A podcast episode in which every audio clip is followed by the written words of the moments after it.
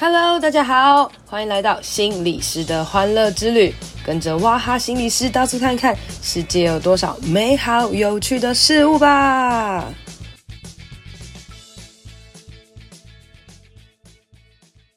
Hello，大家好，欢迎收听心理师的欢乐之旅。今天呢、我约到了一个传说这个心理心理界的金城武哦，然后是 是呃一个心理学教授。然后又是一个作家，又是一个 podcaster 哦。那我今天在约他访谈的时候，些许紧张，内心有很多的挣扎，想说我到底应该要约他实体见面呢，还是网络录音呢？最后呢，我选择了网络录音，因为我怕他太帅会震慑到我。那我们就来欢迎我们的这个心理界的金城武颜志龙老师。嗨，大家好，我就是心理界的金城武。啊，我是那个。呃 Podcast 的超直白心理学的主持人，同时也是铭传大学咨商临床与工商心理学系的教授颜志龙。对，OK，那志龙老师就是学校教授嘛。然后我自己，嗯、我不知道我们一般凡人哦，就对于这个学校教授还是有一种高高的敬仰，就觉得哇，教授就是很了不起的一群人，然后要讲出很多很多的理论啊，很多很深奥的东西。然后就算教授讲的再好。我这种比较不认真的学生还是会睡着，但听说老师有一个很厉害的这个自信，就是说他上课就超有趣，学生绝对不会睡着。呃，比较少睡着，他讲完全不会也蛮难的。不过刚刚呃雅涵说的没错，就一般人对教授都有一个多多少少有一点觉得好像算是一个蛮呃，就是说蛮蛮崇高的感觉啦。我记得学生刚进来的时候，一开始一年级的时候看到我们都是教授，教授就是叫我们教授嘛。然后后来他们就慢慢发现说啊，其实跟老师差不多，所以从二年级开始他们就会叫老师，哦、oh.，然后到三年级就开始叫志龙。哎、欸，好像真的有这种状况哎，我以前的、啊、我以前大学教授，譬如说我的那个社会学教授，我们一开始大一进去的时候他就超严肃的，然后教那个统计方法啊，就是大家如果那个资料没有跑好啊，然后他就会他是会在台上，然后把那个报告掉在地上的那种。啊、哦，我们现在不敢了，现在不敢了，对对对对，对，超级凶狠。然后，可是他现在变成一个就是温柔搞笑的老师，就是我回母校的时候，然后他就说，哦，那、啊、因为对，其实那个多现在学生不一样了，对。没有，我觉得还有一个是老师老了，真的真的人会变，因为这刚好跟我们今天要谈的事情有关嘛。随着年纪变化，接近死亡威胁，其实你就会。很多东西会改变啊！我以前自己年轻的时候，对学术各方面也真的很严格哦。Oh. 但是现在回头想，以前被我骂过的那些同学，真的对不起你们。你后来就会觉得人生很多事情没有那么严肃，所以我觉得你刚刚讲的那个例子，某种程度也表达了老师年纪的变化。嗯，哦，oh, 原来是老师老了。对，所以其实像这个志荣老师啊，从想象中可能这个认真的。认真的大学教授哈，到他后来开始觉得，哎，心理学其实真的很有趣啊，也可以让更多社会大众可以认识，所以他就做了一个 podcast 叫做《超直白心理学》哦。那可是大家听到这个名字，就应该觉得这节目好像没有很震惊，因为超直白感觉就很像是一个在就是一个脏话的谐音嘛。所以其实老师你做这节目是呃是有设定要一个搞笑路线吗？还是搞笑带有认真的这种感觉？首先，认真一定有的啦，因为我觉得，呃，因为我无论如何还是一个蛮科学信仰的人。如果各位听众有机会去听我的节目，或是我们的听众来这边听到我在这边讲，大概都会知道我是科学信仰蛮严严严格的一个人。嗯、对。但是另外一方面，我们也知道有一些东西太硬，一般的人是吃不下去的嘛。所以本来一开始在设定的时候，就是首先科学性一定要保住。然后接下来希望用一种轻松诙谐的方式，让大家比较能够去呃接受吸收这样的东西。那所以超直白这三个名字你是怎么取的？你真的是跟那个三脏话的那个超什么什么那个 有有往这个谐音路线走啊？我觉得一开始没有哎、欸，没有特别这样想、欸。哦、真的假的？当然，你想到这个名字之后，应该这样讲，它的因果是倒过来，不是先想谐音再想名字，而是你想到这个名字之后。然后就觉得，哎，它刚好有个谐音，这样子，所以其实是先想要超直白心理学。那当然最重要的一个名字就是希望要朗朗上口嘛。OK，那或是开心一点嘛，像心理师的欢乐之旅嘛，很开心啊。啊，类似这个样子。所以我觉得并不是谐音，然后故意取这个名字，而是倒过来，哦、觉得这名字的确是非常的简洁有力，然后也非常能够表达节目的调性。然后在这种情况之下，它又刚好有谐音，也蛮有趣的。对，OK。所以超直白心理学哦，因为呃，我最近很频繁的听，就觉得啊，好好听哦，而且老师就是搭配了另外一个小白，就是一个、嗯、呃，听声音感觉是一个，听声音感觉是个可爱的女生，然后就是傻傻的又很能够接话这样子。对，小白其实很可爱啊，然后也很聪明，所以就能够搭配的很好。嗯、然后他对节目，我们节目来说很重要，因为他就是能够让整个节目变得很活泼嘛。对，对，而且后面还有就是 summary 哦，所以大家如果对于真的很想要认识心理学的时候，去听超直白心理学，可以有超级超级完整的认识这样子。然后呃，老师刚刚讲哦，就是反正他从教授变成到。呃，做这个节目，然后就像是他刚刚我们提到说，可能我的大学教授从一开始很凶，到现在变成这个嗯很和乐融融，就是有很多很多的改变。然后我们这个志龙大大说，一切都是因为老的原因。所以志志龙老师，你觉得变老之后，人会有很多思维上的不一样吗？对，当然啦，因为最明显的一定就是死亡威胁的逼近了。对，这个几乎是无可避免的，所以你在很多事情、很多想法上就会会真的变得不一样。那以前觉得重要的事情，后来可能觉得没有那么重要。反正人都会死嘛，那些事情没什么大不了嘛，类似这个样子。所以我觉得随着年纪的接近，死亡威胁是一个最明显的。就就算你没有什么生病干嘛的，其实这个呃感受会很强，尤其是我。我是从很年轻开始就会就开始想这个，所以我其实博士学位一拿到之后，我就开始研究。我主要研究主题就是死亡威胁对人的影响，研究了蛮长的一段时间。那我还记得，嗯，我很年轻的时候有一次去跟一群当时年纪比我大的一些大哥哥大姐姐演讲，嗯，讲心理学的东西，然后我在。过程当中就讲了很多跟死亡不自觉讲了很多跟死亡有关的事情，所以事后我还记得里面有一个大姐姐，她还因为那时候我太太有跟着去，她还特别跟我太太讲说，她觉得我的对死亡的敏感性很强，可能要注意一下这样子。对，为什么要注意一下？也没有啊，她可能就觉得我的人生是不是会觉得呃很容易会失去意义感吗？哦。对，我觉得不是负面，嗯，很容易失去意义感，嗯、因为在死亡面前，很多事情都失去意义。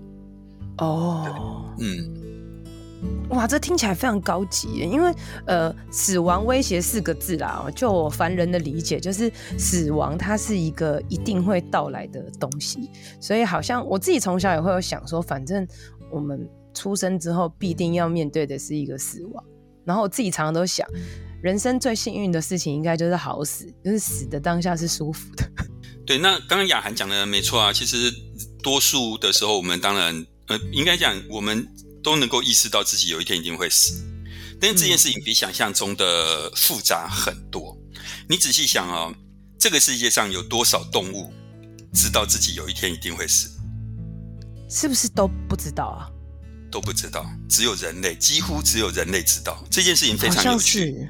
嗯，对，因为举例来讲，我们家的小狗它也老了，对不对？然后它也生病，它也怎么样之类。嗯、可是它知道自己不舒服，它害怕死亡，但它不知道有一天它无可避免一定要死。就算旁边有一只小狗死掉了，它也不知道，它也不会觉得有一天我会跟它一样。可是你仔细想，只有人类，因为我们的认知能力非常非常的复杂，我们可以去思考到、意识到有一天我一定会死这件事情，所以。首先知道自己有一天会死，大家觉得很理所当然。可是我必须这边告诉听众朋友，这是一种非常厉害而且独特的能力，可能在整个地球上只有人类有。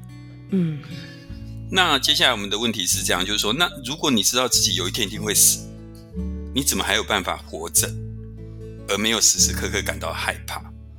哦，对，我举一个例子给大家听哈。我之前有一个朋友，他肠胃炎非常严重，然后去这个急诊室，嗯，严重到要去急诊室吊点滴。那在急诊室也不是立刻能够轮到他，所以他必须在旁边等。对，他等的过程当中，有一个正妹穿的有点露走进了急诊室，嗯，他忍不住就看了他一眼。对，这边的重点是，这个人已经病到快要死了，他竟然还看那个正妹一眼。各位听众，他不是故意的，他是无法控制的，因为这是本能嘛，这是性的本能。哦、就像呃，假设是女性听众朋友，我相信你们也是。如果你是异性恋，你在等公车的时候看到一个长得像金城武一样的人经过，帅成这个样子，你会忍不住看他一眼。我讲这一段的重点是说，即便一个人已经处在一个疾病的状态当中，他还是不自觉的本能发挥作用。本能是在我们的日常生活中不自觉的、无意识的一直在运作当中。这是以性为例，对吧？同样的，死亡威胁当然也是我们很大的本能嘛。我们不要死啊。对。所以理论上，就像刚刚那个那个病得快死的人看到正妹忍不住本能发作一样。理论上，死亡威胁，既然你已经知道了，它应该是无时不刻的威胁着你，然后你应该是用某种方式无时不刻的在对抗它，你才有办法活下去。不会啊，代表我只要随时偏心，就是随时去想其他事情，我就会忘记这件事情啊。譬如说，现在有一个正妹出现，我就会忘记我要死的这件事情，好像很容易被转移，也听起来。所以分心。否认也许就是一种方式，就我们忽视它嘛。哦，对。无论如何，不管是雅涵说的，或是我说的，其实它都有一个重点。你就像信一样，你是无时不刻的在作用着对抗这个死亡危险。嗯。那接下来我们就要问说，是什么方式？你到底用了什么方式去对抗死亡危险？雅涵刚说的就是忽略它嘛，不要去想它嘛，对吧？嗯。但是以前早期，呃，大概一九七几年的时候，有一个文化人类学家叫 Ernest Becker。他写了一本非常非常有名的书，叫做《对死亡的否认》。他提出了一个观点，其实也就是后来心理学家用的观点。他说，大多数的时候，他的逻辑还是跟我刚讲一样，人类是这个世界上几乎是唯一能够面对死、能唯一知道自自己总有一天要死的人。既然你知道自己总有一天要死，你怎么不会害怕，不会焦虑到无法生活？你一定用了某一种方法在对抗它。那个方法到底是什么？他说：“是我们对自己的价值观或是信念的防卫。所有人类的活动，所有人类的文化，所有人类的价值观，其实都是为了对抗死亡威胁而存在的。那举例来讲，最近我们是不是看到那个呃以色列跟加呃以色列在加上那边跟那个呃黎巴嫩那边巴基斯坦的对对巴基斯坦黎巴嫩那边打的就是如火如荼嘛？”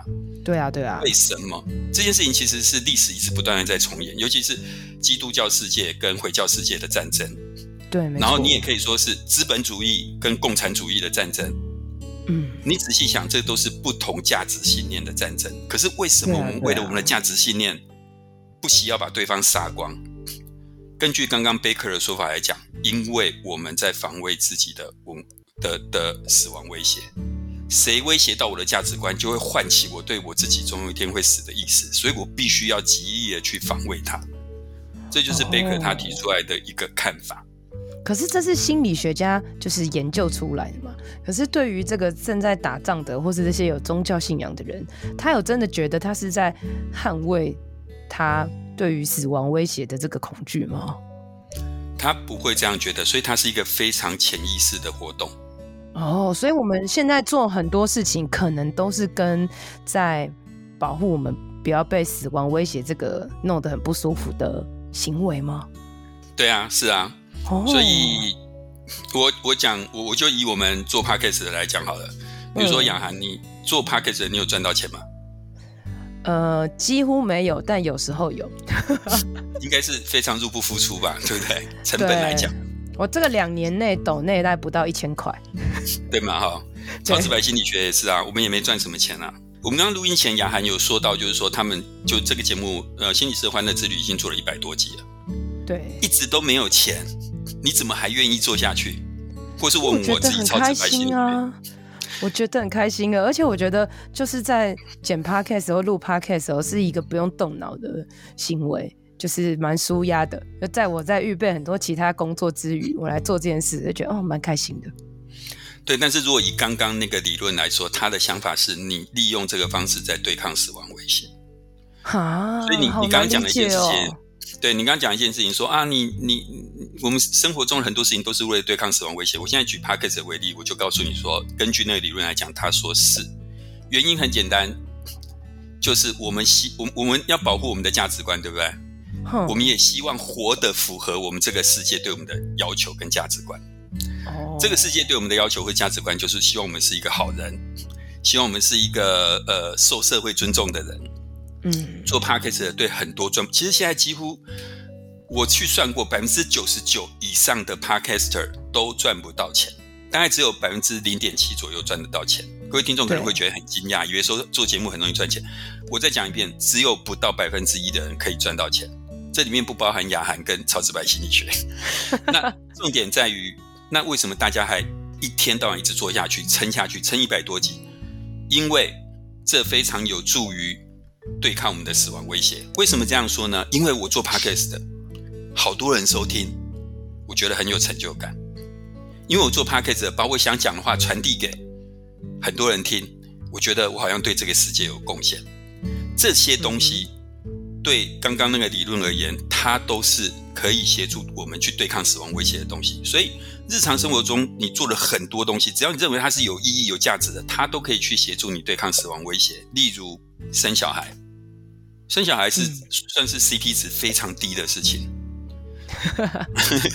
我每次上课都跟学生讲说，如果你对你如果你爸妈对你的爱是一百分，你这辈子能够回报五十分，你就非常孝顺。不只是了不起，是非常孝顺。因为父母在正常情况下，父母对你的付出几乎是你偿还不完的。生小孩是 CP 值很低的事，可是它提供人们一种意义感。这种意义感就是我的生命延续了。哦我我我我有一种爱的归属，我对这个世界有一种。那再往下讲，就是说那个。有些人他已经非常非常有钱，台湾首富，他为什么要出来选总统？我这边没有指定任何人，就是为什么？为什么还要这样子？留名青史，对，或是啊，或是觉得自己应该可以做得更好，对，就是不管是你希望留名，或是你希望说啊，我希望对做更有贡献的事，我希望发挥更大的影响力，这对来人来讲都是一种意义感，这种意义感都可以去对抗死亡威胁。所以，我如果简单的把我刚刚前面讲，可能有点长，而且我觉得我从头到尾都没有开玩笑，讲的有点太严肃。不会不会，长长就是说，我我我这边讲一一句那个谁，江户川乱步，江户川乱步就是日本的那个推理之父嘛，嗯，推理小说之父，像那个柯南，江户川柯南就是取自江户川那三个字。哦，江户川乱步他以前讲过一句话，我觉得非常能够描述我刚刚讲的理论。他说：“对，经营日常生活是何等冒险的行为啊！日常生活是一个很冒险的行为，稍一失足就可能致命。嗯、你走出去可能不小心就死了嘛，稍一失足就可能致命。窥视人还能够一脸悠哉的活着，这个世界这么危险，你随时都有死亡的危险。你也知道你有一天会死，你怎么能够如此悠哉的活着？”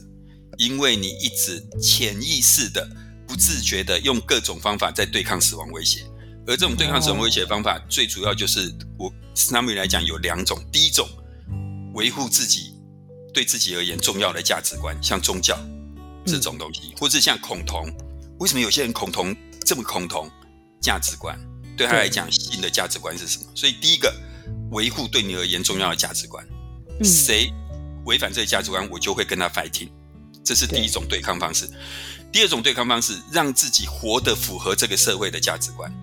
嗯，所以我希望我是个好人，我所以我愿意没钱继续做 podcast，以此类推。好，那以上这些就是一那个文化人类学家 Ernest Becker 提出来的想法，但是这边各位要注意，这是文化人类学家提出来的，不是心理学家。文化人类学家提出来的好深奥哦，像我我我是心理师嘛，但我自己觉得我是。你是超直白心理学，我是超简单心理师，我就会觉得说，哇，根本不用想这么多啊！死亡威胁到底要干嘛？就我就想说，把现在活得好好就好啦，然后死亡也不会威胁到我。死亡唯一大概会威胁到我的，只是说，哦，如果太胖，以后会住医院，会会会病得很惨。我大概就只有这种威胁而已，我就真的不怎么害怕死亡。但后来我才发现，其实这可能跟我的宗教有点关系，就是因为我就觉得死亡不是一个结束。然后我在很多丧礼的时候，我就发现很多人很怕死亡，是因为他们觉得死掉之后可能会什么下地狱啊，或是有什么什么之类的。所以我觉得死亡威胁是不是如果有呃宗教信仰的人，然后可以定义更清楚定义死亡是什么意义的人，就比较不会害怕死亡威胁这件事啊。对啊，雅涵刚讲了两个部分，第一个部分是你说你不害怕死亡，或者很多人认为他不害怕死亡，但是刚刚那个理论讲的是没有人不害怕死亡，只是那个威胁有时候是潜意识里的。哦，所以在意识层次上，你会觉得没有啊，我没有，我我不会觉得怎么样啊。对。可是事实上，在深层的潜意识里面，你是害怕死亡的，只是你没有觉察到。这个是我纯粹是站在那理论的角度来讲了哈，各位听众，反正听了你觉得有道理就有道理，没道理就没道理。有啦，有道理，有道理。因为我们如果不害怕死亡的话，我们就会就是大吃大喝，然后每天生活乱七八糟。对啊，它是某种程度生物不可能不害怕死亡，因为不然它会很容易让自己陷入危险当中。反正 anyway，第一个他在讲的是这种死亡的焦虑是每个人都会是很潜意识，而且每个人都有的。好，然后第二个是说。你说是不是有宗教信仰就怎么样怎么样？这就是刚刚讲的文化世界观的，就是世界你的价值观的防卫啊。嗯、对我来讲，因为我不知道杨还是基督信仰或什么。然后，anyway，对我来讲，基督信仰很重要。嗯，我相信有神，这个当然就会协助你去对抗死亡威胁。如果是佛教徒，我相信有就是轮回，我相信有呃善有善报，恶有恶报等等之类的。对。他可以协助我去对抗死亡威胁，所以我现在修行的时候多捐点钱啊，什么之类的。对。可是我们不能把这个价值观的防卫狭义的定义在宗教上。哦。它是任何重要的价值观，就像今天如果你是一个民进党的支持者，嗯，国民党不管做什么，你都会觉得看不下去，嗯，对你而言都很烂。倒过来讲，你今天是一个国民党支持者，赖清德做的再好，蔡英文做的再好，你还是觉得他们烂，国家就是被这些人搞垮的。你为什么对另外一个政党的你？你想想看，政党对我们来讲到底有什么意义啊？又不是说国民党当选了我会加薪，民进党当选了我会怎么样？没有。可是你可以看到人们对政党的那种执着，有时候到了一个非常可怕的地步。对，为什么这件事情跟基督教的战争是一样的啊？跟基督教回教的战争是一样，谁抵触了我的价值观、价值信仰，我就要跟他 fighting。嗯，所以宗教当然可以协助我们对抗死亡威胁，可是。其实刚刚的理论真正的核心是，任何对当事人而言重要的价值观，包含宗教、包含政党，甚至包含中华队跟日本队在打的时候，嗯，任何对你而言重要的价值观都可以去协助你去抵抗为那个死亡威胁，这才是那个理论的核心的观念。嗯，但如果用心理学来看呢？我们刚刚讲那个叫做呃，Ernest Becker 的那个想法嘛，哈，对，那。后来有一些心理学家就把这个东西拿来作为心理学解释死亡威胁的一个部分。嗯，那个理论叫恐惧管理理论。顾名思义就是人怎么对恐惧管理。那顾名思义就是你怎么样去管理你对死亡的恐惧，所以叫恐惧管理。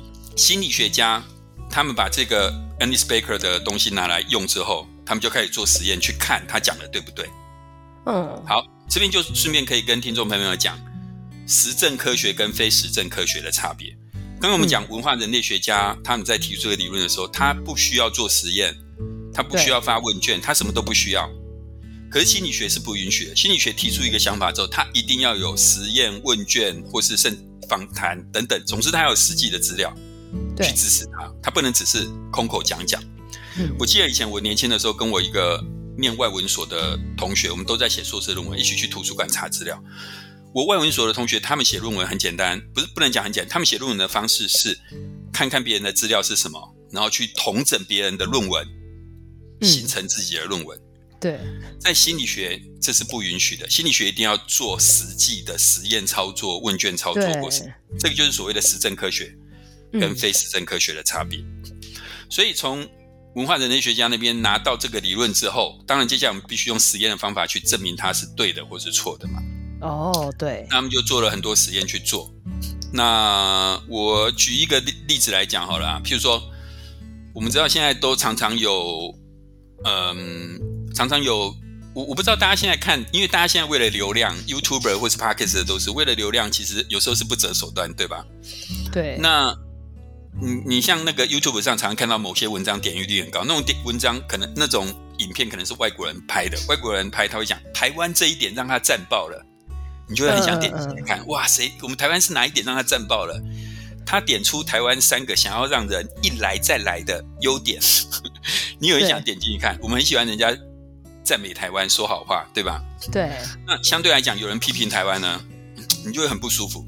嗯，所以恐惧管理理论基本上他们在做研究的时候，就是他让受试者去面对一些死亡威胁的情境，哦，然后找人去批评台湾，或是赞美台湾。他要看在这个情况下，面对死亡威胁，你会对这种赞美台湾跟反跟批评台湾的人反应特别强烈，你会好喜欢那个赞美我们台湾的人，好讨厌那个恨那个那个呃批评台湾的人，嗯，然后。通常就是用这种方式，因为后面那个赞美台湾，你讨厌或者是喜欢那些赞美台湾的人，就是所谓的防卫你的文化世界观嘛。谁说我台湾不好，我就跟他翻脸。对。那研究的结果基本上就是基本上都是发现说，哦，面对死亡威胁的时候，我们会变得更喜欢那些赞美我们的人，更讨厌那边那些批评我们的人。嗯。所以从文化人类学家那边拿到了这理论的原型。然后放到心理学来做实验，大概是这样的一个过程。然后整体的证据是支持这个所谓的恐惧管理理论的。嗯，也就是说，我们会用文化世界观，我们会去防卫我们的价值观，来对抗我们的死亡威胁。嗯，可是这样就变成是，好像我们会不会变成是哦，就是很喜欢听那些讲好话，就是对我们好的事情，然后活在很舒服的同温层的世界里面的时候，我们就比较不会面对死亡威胁，比较不会有不想要听其他的声音或其他的东西的想法。是啊，会这样子啊，这个就在心理学里面叫做验证偏误啊。对，就是说，凡是跟你意见一致的，你都会觉得棒棒棒嘛。对，跟你意见不一致的，你就会觉得呃，好像。很糟糕，不想听等等的这样子，的确是啊，对啊。可是某种程度来讲，也算是就是你刚刚一开始讲，就是一种保护机制嘛，对不对？反正我就活在这样子的世界里面，我比较快乐，比较开心。对啊，但是从这边你就会发现，这个理论有一个很大的问题。这个理论一个很大的问题就会是，你人生中的每一件事情都可以说它是在防卫死亡威胁。嗯，宗教也是，政党也是，呃，运动赛事也是，活在同温层也是，对。你会发现每一件事情都在防卫死亡威胁。那这个理论的出发点的确，本来他讲人人人类活动里面很大一部分，尤其是跟文化有关的一部分，都是在防卫死亡威胁。可是你理解它到最后，就你就会发现它无所不包啊。嗯，那一个无所不包的理论，到底是好的理论还是不好的理论？我觉得这就我不知道说听众朋友能不能理解我现在讲的这件事情。那另外一个就是说，我刚刚讲，其实恐惧管理理论，也就是刚刚那个文化人类学家那个理论放到心理学里面之后，获得了强大的证据嘛。嗯。但是其实我觉得这些证据是错的，是有问题的。我的意思是说，他的理论是对的，我相信这个想法是对，在逻辑上很合理，就是说我们一定会有某种方法协助我们对抗死亡威胁。我相信他的理论是对的。可是后来心理学家制造出来大量证据，其实是被夸大的。是错的，嗯，那我为什么要这样讲啊？我举一个例子给大家听。大家都知道爱因斯坦的相对论嘛？对，一九一六年的时候，爱因斯坦的相对论刚出来的时候，他就预测宇宙有一种东西叫重力波。嗯，但是我们隔了多久才观察到这件事情？隔了一百年。嗯，因为在那个时候没有能力观察到这件事情，因为重力波很微弱。对，过了一百年，我们才有能力。我要表达的是说，我们刚讲那个理论，我觉得在逻辑上很合理。可是以心理学的研究能力，要制造、要观察到那样的现象，蛮难的。嗯，那如果爱因斯坦相对论对大家来讲，刚刚我那样讲有些抽象，我再举一个例子。我们都知道盐就是氯化钠嘛，对，氯加钠就会变成盐嘛。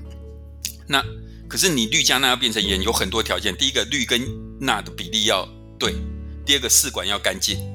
以此类推，或什么就是整个化学过程要正确，要很精准才能够得到这样的结果。嗯嗯嗯。心理学不是这种科学。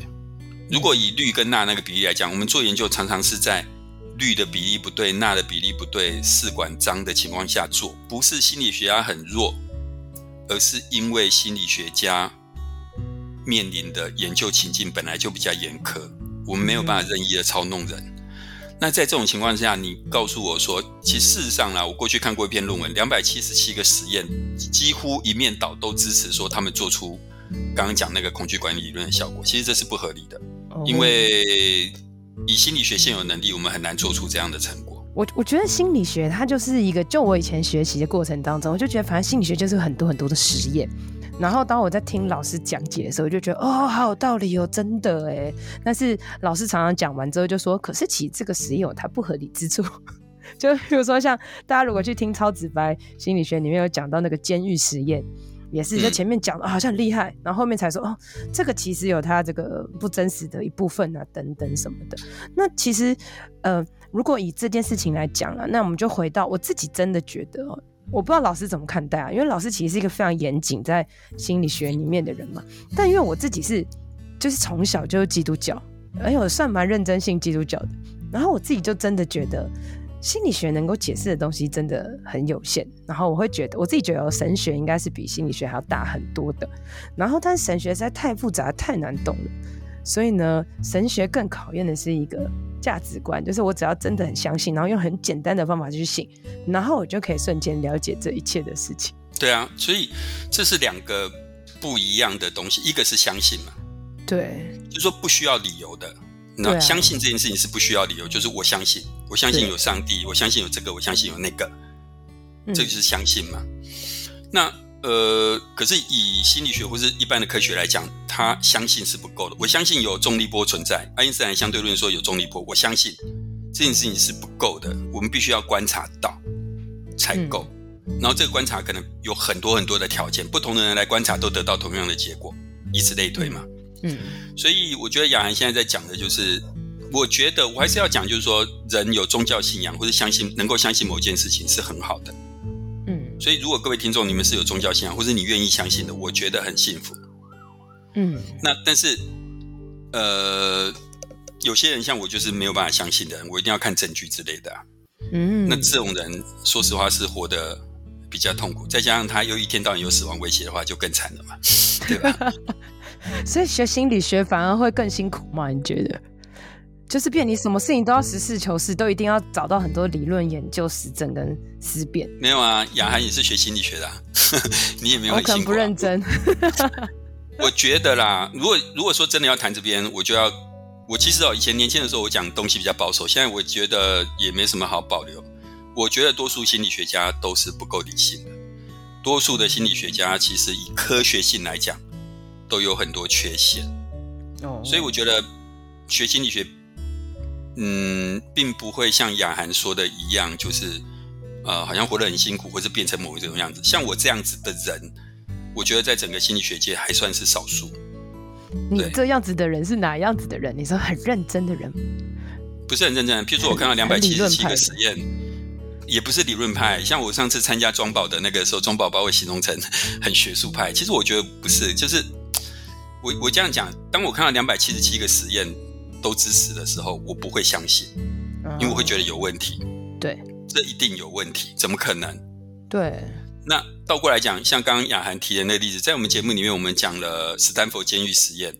对。我如果年轻一点的时候，我可能也跟雅涵一样，会觉得哦，好有道理哦，好炫哦。对。可是如果你够理性，如果你对科学够了解，你就会很容易看出这个研究有很多奇奇怪怪的问题跟地方。嗯嗯。那你就会，所以你问我说，像我这样的人是什么样的？就是我觉得，嗯，有一些反思能力吧，不会不会很容易被表面的证据或者讯息给给说服啦。对，嗯，哎、欸，其实这样也蛮好的，就是你不会被表面的给这个牵着走，你会有一些思辨能力，有一些想法。那是不是这样子？你其实也比较容易面对死亡威胁，因为你就比较会没有办法捍卫你的价值观啊。不是，就是因为这样，所以不容易信仰，不容易信仰你的价值。其实，像我还是以你的宗教为例，你之所以过得开心，是因为你有一个坚定的信仰，不管出现多少反面证据，你都不会放弃你的信仰。所以你可以对抗死亡威胁，所以你可以信仰的很快乐。嗯，那其实对我自己来讲，嗯，当然我也曾经。对心理学的很多研究或什么，我也很信仰。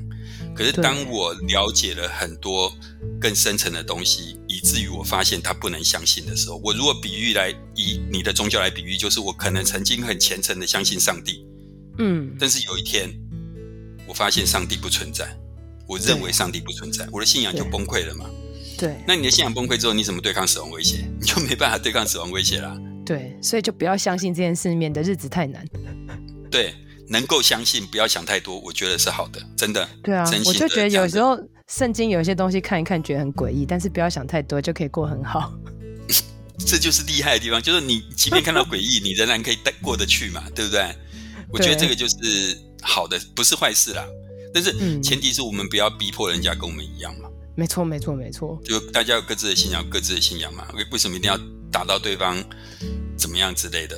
对啊，对，就是一种互相尊重的过程，然后怎么样守护自己的价值等等的啦。哎，我们今天本节目难得严肃耶，其实也没有很严肃啦，但我觉得大家可以去思考一下，就是其实心理学就是可以研究。人的很多，或是这世界很多大大小小的事情，然后，但重点是我们可以从很多不同的实验当中去看见，然后去反思、去想。然后，如果你觉得这个对你生活有帮助，我觉得就是很好的事情啊。如果你觉得对他对你没有什么帮助啊，就让他随风去，也没有什么关系。